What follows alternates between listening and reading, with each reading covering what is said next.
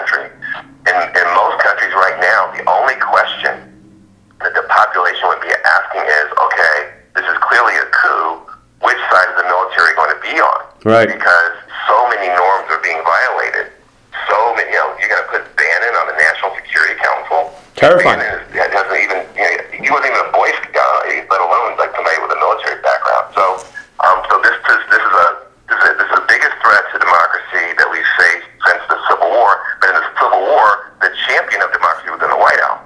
So even then, uh, we were probably uh, in less danger as a country than we are right now. So that's a, you know that's a stunning statement you just said to me that this, you think this is the biggest threat to our democracy since the Civil War. And speaking about the, I don't think that. I don't think that. I don't think that. That's that is an objective fact. Wow. There's, there's, that is an, an inarguable fact because listen, if you know what authoritarian takeovers look like, right? It's sort of like, hey doc, I think I've got a head cold, um, and but my wife says she thinks it's allergies, and you look at it, no, this is actually cancer. Okay. Mm. I'm not, and if you so if you know what you're looking for, um, this is what an authoritarian takeover looks like. And so, and, and the, you know, listen, the guy basically fired, um, you know, half the State Department. I mean, why do you do that? I mean, why do you do that? You cleanse. Um, you cleanse the opposition, and you put in yes men. Yeah, and you, so that's that's what you're looking at. So it's not a, it's not, it's not hyperbole. It's not liberal snowflakes avoiding the bed it's a cold assessment based on history of what you're seeing. So, you know, there is a stunning quote of Steve Bannon that I wish more mainstream journalists used to would bring out, and it's from the summer, and he was very blunt and transparent with the media. Uh, it was for the Daily Beast, where he described himself as a quote proud Leninist, and he wants to bring the entire system crashing down. He wants to see the entire establishment come down, both Democrats and Republicans. And like you mentioned, he is now on the National Security Council, the chief strategist and an ideologue for Donald Trump. So, what's the next step? What does that mean? Like, you know, map out the next three months of America for me. Mm-hmm. Well, I mean, first of all, you're going to continue to see, you know, really, really bold action. Audacity is, you know, the currency for authoritarianism you know, there's a, you know, it's like, you know, you're playing tennis with somebody and then they come out with, you know, a lawn chair and a chainsaw and jump the fence and start beating you up. You're like, well, hold on a second, that's a foul. Like, it's like, no, no, like, this is no longer a tennis game. Um, um, it takes society a while to figure out that the people who, you know, are in power are no longer playing by any of the rules. In fact, they're just ignoring court orders already. Um, you know, setting up a constitutional crisis, and the only question is whether or not um, the, the you know Congress is going to see it as such. So you'll see more of that. You'll see more protest and resistance. Um, you're going to see more of a divide in the media where essentially just like um, in many countries, you, the media starts to, to look either pro-regime or pro-opposition. It's very hard to just kind of do normal politics in a situation like this. Part of what you need to understand to look for is to look back. Mm-hmm. You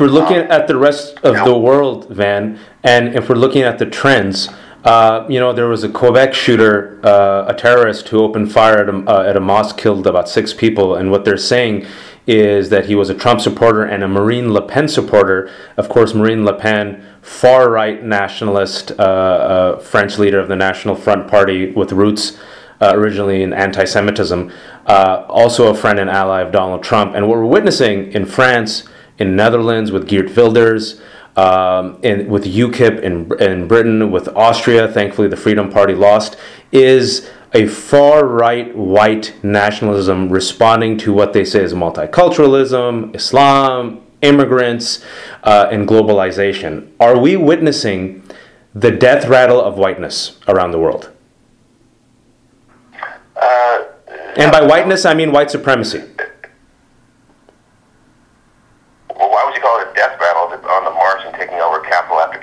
because I'm I'm That just me being the optimist, man. That just me being the optimist that a child is most loud right before it's put to bed. But maybe I'm wrong. Maybe it's the resurrection. Maybe it's the the loudest rattle. Yeah, look, I, I think liberals like to rock themselves to sleep with you know, kind of silly silly little photos like that. That's a death rattle. That's that's a death march. Mm. And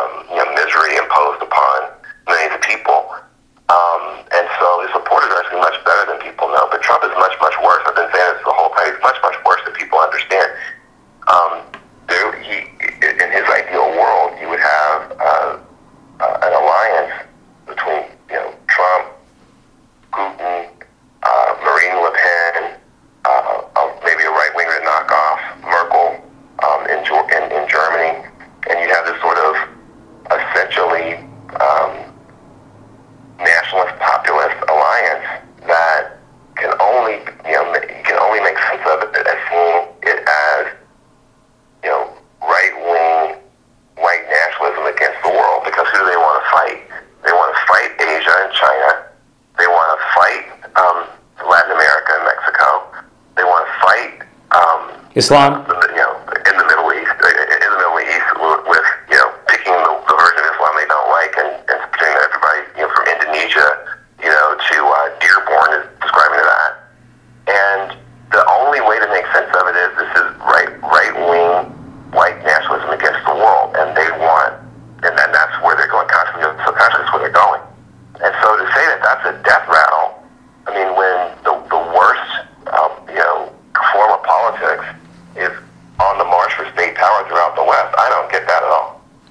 No, that was me trying to be an optimist, but uh, your analysis, of course, I agree with. So that uh, that will keep me up at night as well. It might be actually the death march and the rise, and it's been growing. And you know, you, you mentioned that you've spent a lot of time with Trump supporters, and I appreciate the fact that you tried to reach out through your show, The Messy Truth. You know, you're trying to build, bridge these divides. Uh, and the question that a lot of people of color have had since the uh, election, and a lot of women, LGBT, and you know, white allies, is if indeed the Trump supporters and voters aren't racist, why did they vote for such a racist platform, or why didn't they take Trump seriously when he said openly I am for a permanent ban of Muslims. I am for building a wall. Black America, what have you got to lose? This is the worst time for you ever, ever, ever. Why were they okay with that? Well, you know, some, there are three, three groups of Trump supporters. You have some that were absolutely delighted by that. Those people are called bigots. And there is a, unfortunately, um, you know, too large number of people who are just outright bigots in America. There's not, they're nowhere near a majority of, they're not, a, they're, they're a, a small number, but there are people who are, you know, in the alt-right who are, you know, who are just straight up bigots. And they love them saying that stuff, and they wish they could say it, you know, in their uh, workplaces without getting in trouble. But that's not, that's not the majority of the Trump voters. Then you had an- another section of Trump voters who um, didn't know, know what to make of it. Thought it was, uh, you know, maybe he had some points. At least he was stirring the pot. At least he was raising the issue. Didn't necessarily agree, but just kind of admired the the chutzpah to stir the pot. Um, and you know, but they mainly were hearing that he was, you know, talking to them and and for them, and so there's there's that. So, but then you had another section of people actually found a lot of stuff really distasteful. Um, wouldn't you know? didn't like that he was saying some of those things, wouldn't want their kids saying those things, didn't agree with those things, but they were distasteful but not disqualifying mm. because they also feel very strongly about pro-choice. Um, I mean, about um, uh, about being anti-choice, and they also feel very strongly about the, their own economic circumstances being left unaddressed by anyone. And frankly, the Democrats didn't do a good job of going into the Rust Belt and Appalachia and trying to make the case there because you had a bunch of data dummies at the DNC that said that the Rust Belt opposed to, you know, a, a piece of Swiss cheese. Yeah. And so. And Clinton didn't even go to Wisconsin so, once. He didn't even go. And and and, there, and you had you know Democrats not paying attention to the fact that both in Michigan and Wisconsin, uh, labor unions have been greatly weakened by Republican assumptions were just all wrong in terms of the trends that are being made. So, but just to be very, very clear, this election was lost because 70,000 people, a total of 70,000 people out of, you know, 100, you know, 20, 30 million votes. 70,000 in the Rust Belt. And, uh, and as, but as a result, we're in this calamity. And that calamity comes from a lot of things. It does come from a, a, a tolerance of bigotry in the Republican Party that is unacceptable. Which is not to say that every Republican is a bigot. It is to say, though, that they've tolerated bigotry in their party and sometimes even played up and played on bigotry in their party for too long. But it also is a result of a certain amount of elitism in the Democratic Party, hmm. where you know the, the, the kinds of sensibility of the college-educated, multicultural crowd of which I'm a part um, has has created a sense where it's okay to say, well, all the red state voters are stupid. They're all dummies. They're all racist. They're offensive. They're all backward, mouth breathing, knuckle drag, all that stuff. And that kind of elitism, which is first of all, is not true. It's also not fair. It's also dumb strategy. Right. People can tell if you don't like them. African Americans can tell we're not welcome to the Republican Party, no matter how many times they say we are. All the signals that you know it's a racist, it's a party that tolerates anti-black racism. It's very clear the idea, all the signals that the Democratic Party is a party that tolerates, you know, snobbery and bigotry against, you know, frankly, a lot of traditional Christians, a lot of white guys who work hard every day and who don't feel that they, um, you know, are on top of the world. That those signals are clear, and it's a turnoff. And that old Bobby Kennedy 1968 form of liberalism, where you can be holding hands with the Appalachian family on one day, and you're in Harlem the next day, and nobody thinks it's weird. That is something that has, has you know, isn't as strong. It was strong in 2008. It hasn't been as strong since then. And so that's just a reality have to deal with. That it's not just that um, you know the Republicans you know, you know ran a terrible candidate. Uh, you know, who, who had bad ideas. It's also that the circle of love and affirmation that we have as progressives can sometimes just not be big enough. And we put up with, it's become fashionable to put down people who we then expect to vote for us. But then, guess you, what? The, Nobody's doing The response is, and, and I told a lot of people I was interviewing you, and kind of across the board, I got this response from a lot of friends uh, who are shell shocked by this election. They say, you know, Van says reach out and help these Trump voters reach out, get to know this Rust Belt. But at what point should I reach out and try to empathize with people who are for my marginalization and dehumanization, and why should I help them? And these are people who actually ask this question who aren't mean, who are people who are elite, but are very empathetic and care about justice, and they're like, why should I help these people who went for such an egregious platform that will marginalize me and my children? Well, no, if you don't want to. And see how that goes. I mean, this is, that, the is so stupid that it's, it's hard to even take it seriously. Mm. You're not. It's not about helping people, and you know, it, it's about you need a million more people. If you had a million more people, you could govern forever. Right. Do you want a million more people? Well, then go get them. You know, Win them over. that. And so, I mean, I mean, that, I mean, to me, I don't understand that logic at all. First of all, just from a political point of view, for me, it's, it's, a, it's a moral thing, it's a spiritual thing, which I'll talk about. But even from a political point of view, just reflects so little under all these smarty pants people who went to college who listen to NPR and think they're better than everybody else are so stupid when it comes to basic coalition building. If people leave your coalition, whose fault is it? It's your fault. You have to build a coalition that's attractive to people. And it's not it's not the person who left responsibility to like the party that you threw. So that's just reality. Okay? Now we can live in this little liberal bubble bath where everybody's supposed to like everybody and, and, and do all this stuff and pain and know our history. But that maybe works in your dorm. That doesn't work in the real world. And people need to get out of all that. Listen, here's reality. It is completely unfair and absolutely necessary that people who have been oppressed and marginalized have to lead everybody. That is MLK. That is Dolores Huerta. That is Fannie Lou Hamer. That is Ella Jo Baker. That is Nelson Mandela.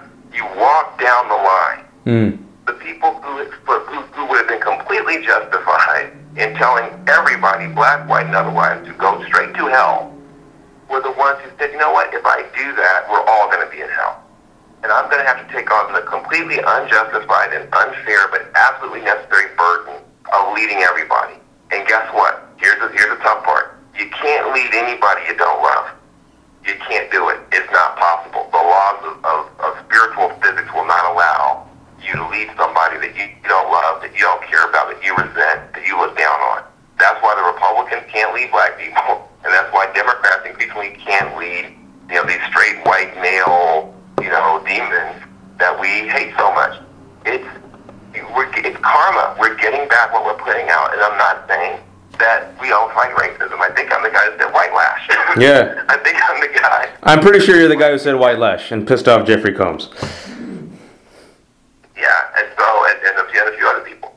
Um, and so, um, so, so my point is, you can fight racism and sexism and homophobia phobia more effectively if you're doing it from the position that you're standing for the dignity of all people, and that, you, and that you're actually standing for the for the underdog in the red states and the blue states.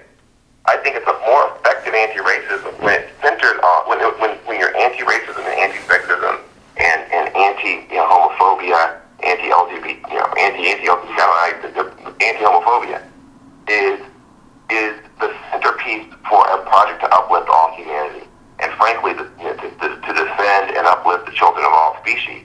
But I am 100% on the side of insisting that white people step up to a different level of consciousness and commitment and the great gifts of the West and the great gifts of, of white culture and the white community be used for a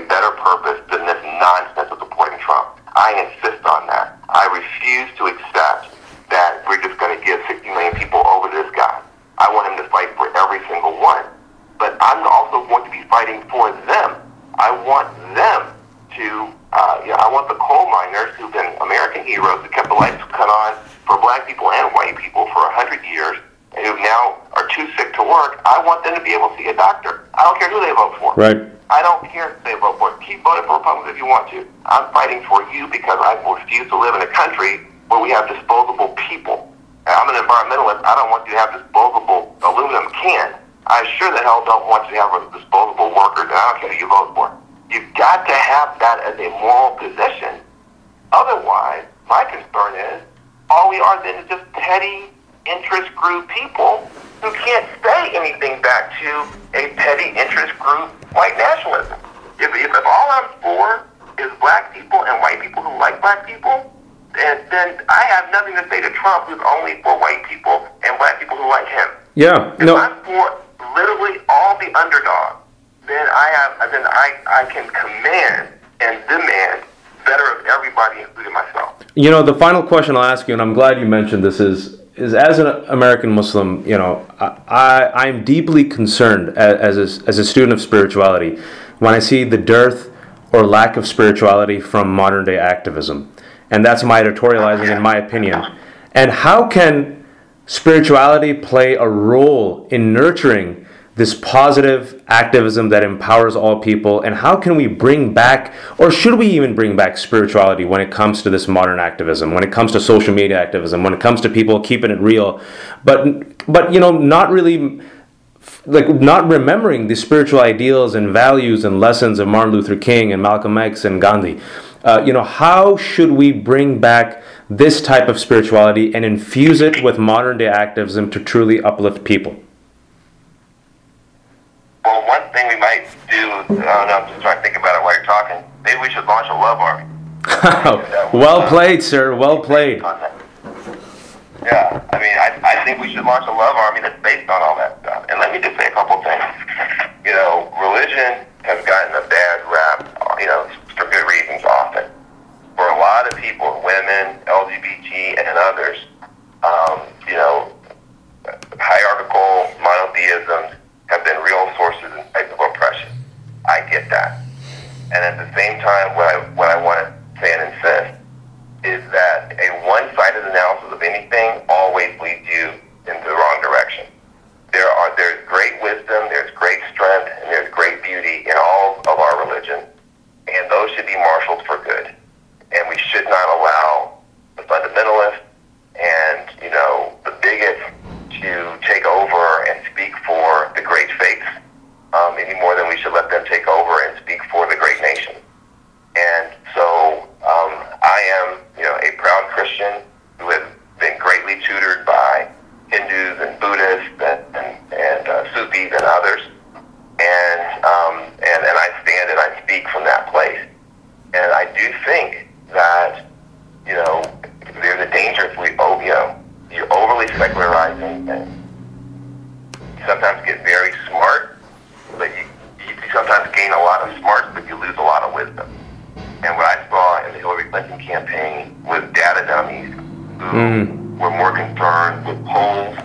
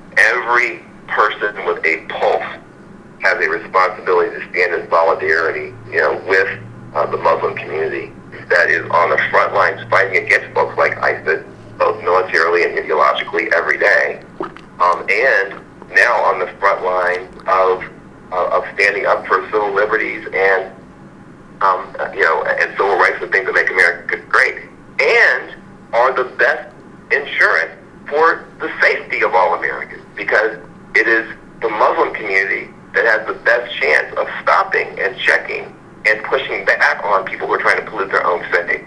So this attack on on, on Islam um, is an attack on a great faith. It undermines the people who are trying to rescue that faith from these horrible people. It endangers every human being on earth because it accelerates the radicalization of some and, and, and emboldens the worst elements in the faith.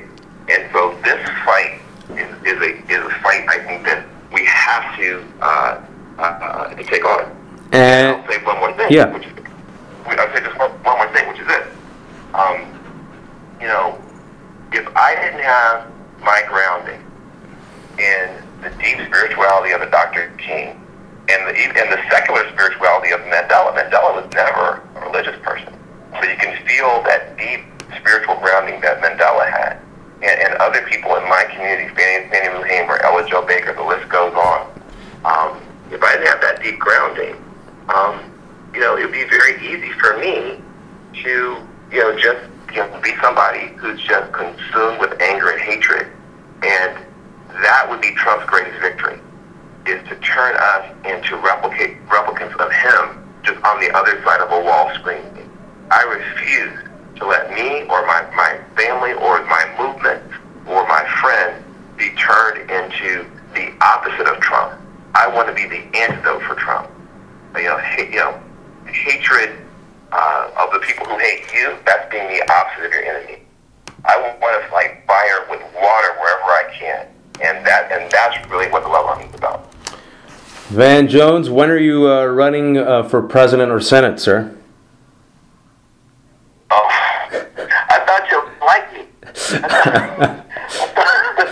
I thought, we were making a connection. We're connected. We're connected. Uh, look, uh, on behalf of a lot of uh, people who feel ignored uh, by Trump and his administration, they told me to say thank you uh, for speaking up for them. On behalf of a lot of American Muslims who've been following you in the past two, three weeks, they said thank you for standing up for them. So I had to convey that message. Uh, thank you for taking the time. This is Van Jones, who is a private not a general, in the in the Love Army, which is looking for recruits to resist and hope in the age of potential totalitarianism. And we're looking for love and spirituality and growth and healing. And thanks to Matt Haney, who I have to give props to for setting up this interview, who will probably run for Senate one day. And he looks like Tom Brady. All right, man. Thank you so much. I appreciate it.